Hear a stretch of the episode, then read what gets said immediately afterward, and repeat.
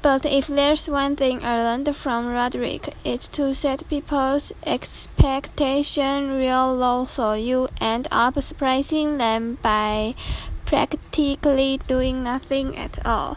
但我从罗德里克身上学到的唯一一件事，就是要让别人对你的期待低到不行，这样你几乎就什么都不必做，他们就会很惊喜了。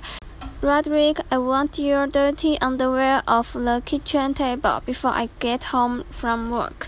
罗德里克，我今天下班以前，你要把餐桌上那条脏内裤拿走。Grunt，咕哝。Later，后来。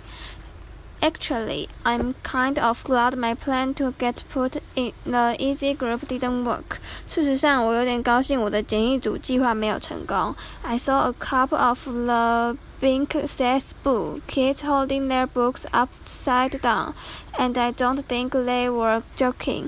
我看到几个在看宾客会说不的学生把书拿反了，而且我觉得他们不是故意的。